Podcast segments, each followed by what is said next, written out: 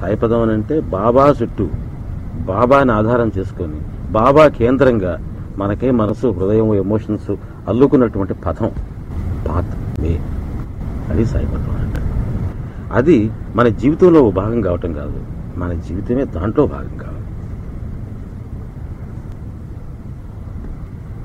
మనం ఏమి చేసినా ఏం ఆలోచన చేసినా అది ప్రా సోకాళ్ళు ప్రాపంచికం కావచ్చు అది ఆధ్యాత్మిక కావచ్చు. ఏదైనా సరే బాబాని కేంద్రంగా చేసుకొని ఉండాలి. మన ఆలోచనలు మనం చేసే పనులు మన జీవితం అంతా. అదే సాయిపదం అంటే.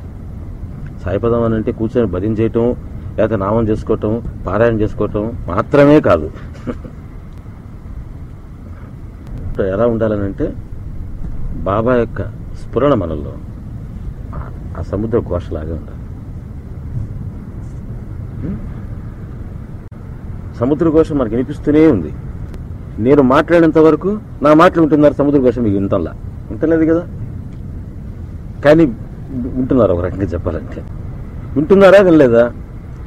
మీకు వినిపిస్తుంది మీరు వింటంలా?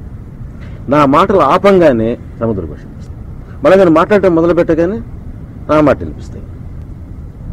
బాబా యొక్క స్ఫురణ ఆ సముద్ర ఘోషలాగే ఉంటే మనం చేసే ఉద్యోగం మన మన జీవితంలో మనకు ఉండేటువంటి మన సం- మన ఈ ఫ్యామిలీ వ్యవహారాలు ఇవన్నీ కూడా నా మాట్లాడే మాటల్లాగా ఉంటాయి. వ్యవహారం చేసి సాగంగానే మనసు సముద్ర భాషలాగా బాబా ఉంచుకోవాలి అది సరైన పద్ధతి. అప్పుడు మనం ఇన్ని చేస్తున్నా కూడా అది ఉంది. అది ఉండటం వల్లనే ఆగంగానే వినిపించడం మొదలవుతుంది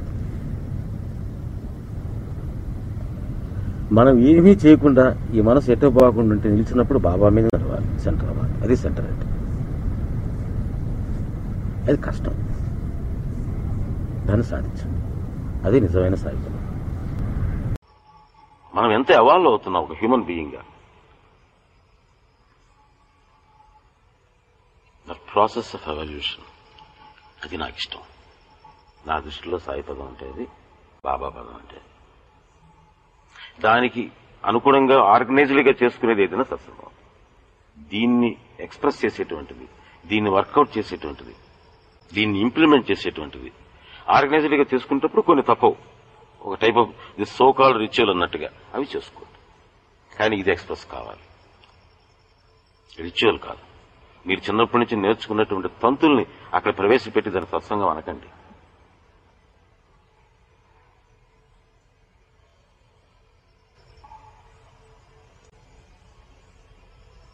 మనం ఏమిటి?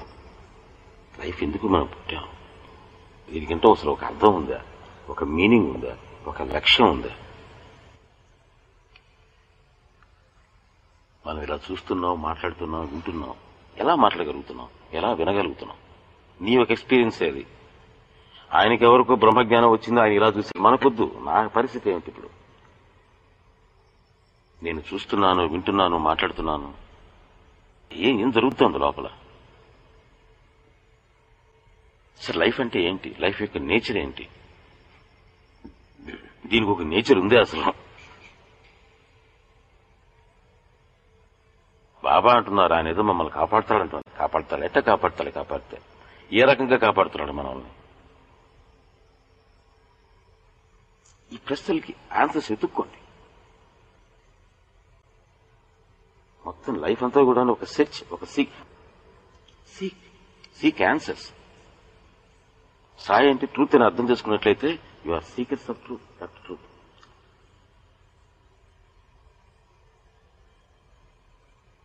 ఈ అన్వేషణ మీలో పెరిగినప్పుడు అవగాహన పెరుగుతుంది. ఈ అవగాహన ఎంత పెరిగితే అందులో మీలో మార్పు వస్తుంది. అంతగా హ్యూమన్ బీయింగ్స్గా ముందు మీరు ఇవాల్వ్ అవుతారు. బాబాకు బాగా నచ్చినటువంటి నైవేద్యం ఆయన ప్రేమగా చూసేటువంటి నైవేద్యం ఏంటంటే రియల్ హ్యూమన్ బీయింగ్ అట్టగా మనం తయారవుతాం. ఒక పండు పెట్టేసేసి కళ్ళ ట్రై చేయబాకండి. మనమే నైవేద్యం కావాలి బాబాకి. మనం ఎట్లా నైవేద్యం అవుతామనంటే రియల్ హ్యూమన్ బీయింగ్స్ అది సాయిబాబా. ఎన్ని రెగ్యులర్గా సత్సంగాలకు పోతున్నావా? ఎంత రికార్డు ఉంది నాకు? ఎంత అటెండెన్స్ ఉంది? ఈ అటెండెన్స్ మనకేం ఉపయోగపడదు మనం ఎంత అవాల్వ్ అవుతున్నాం? అలా ఎంత మార్పు వచ్చింది? ఎప్పటికప్పుడు ఏ రోజుకి ఆ రోజు తరచి చూసుకుంటాం.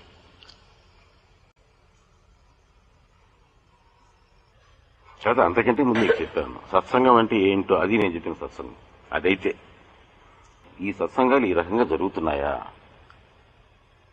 లేకపోతే మామూలు రిచ్యులకి తంతులకి వీటికి మనం ఇదైపోతున్నావా పోయి అక్కడికి పోయి ఒక తంతు చేసి వస్తున్నావా అనే విషయం మీకు మీరు మీకు మీరు చూసుకోండి. ఈ స్పిరిట్ ఉండాలి. ఒక జీల్ ఉండాలి. ఒక ఎంతూజియాసం ఉండాలి. ప్రతిసారి సత్సంగానికి పోయి మళ్ళీ ఇంకో సత్సంగానికి పోయే లోపల మనలో మనకు మార్పు తెలియాలి. మనలో ఉండేటువంటి మార్పు. అలా ఈ మార్పు వచ్చింది. నేను ఇది సాధించాను. నాకు ఈ అవగాహన వచ్చింది. అనేటువంటిది రావాలి. అంతే తప్పితే సత్సంగానికి వెళ్ళాలి కదా. తప్పదు కదా. రొటీన్ కదా. మనం పంక్చులుగా ఉండాలి కదా. అని పోకూడదు. అప్పుడు ఎంజాయ్ చేస్తారు. సినిమా ఎంజాయ్ చేసినట్టు చేస్తారు. ఆ ఉన్న గంటలో నుంచి ఎంత మనం పొందుతాం ఎంత లాగేసుకోవాలి బాబాకి దీనికి. లాగేస్తాం ప్రయత్నించి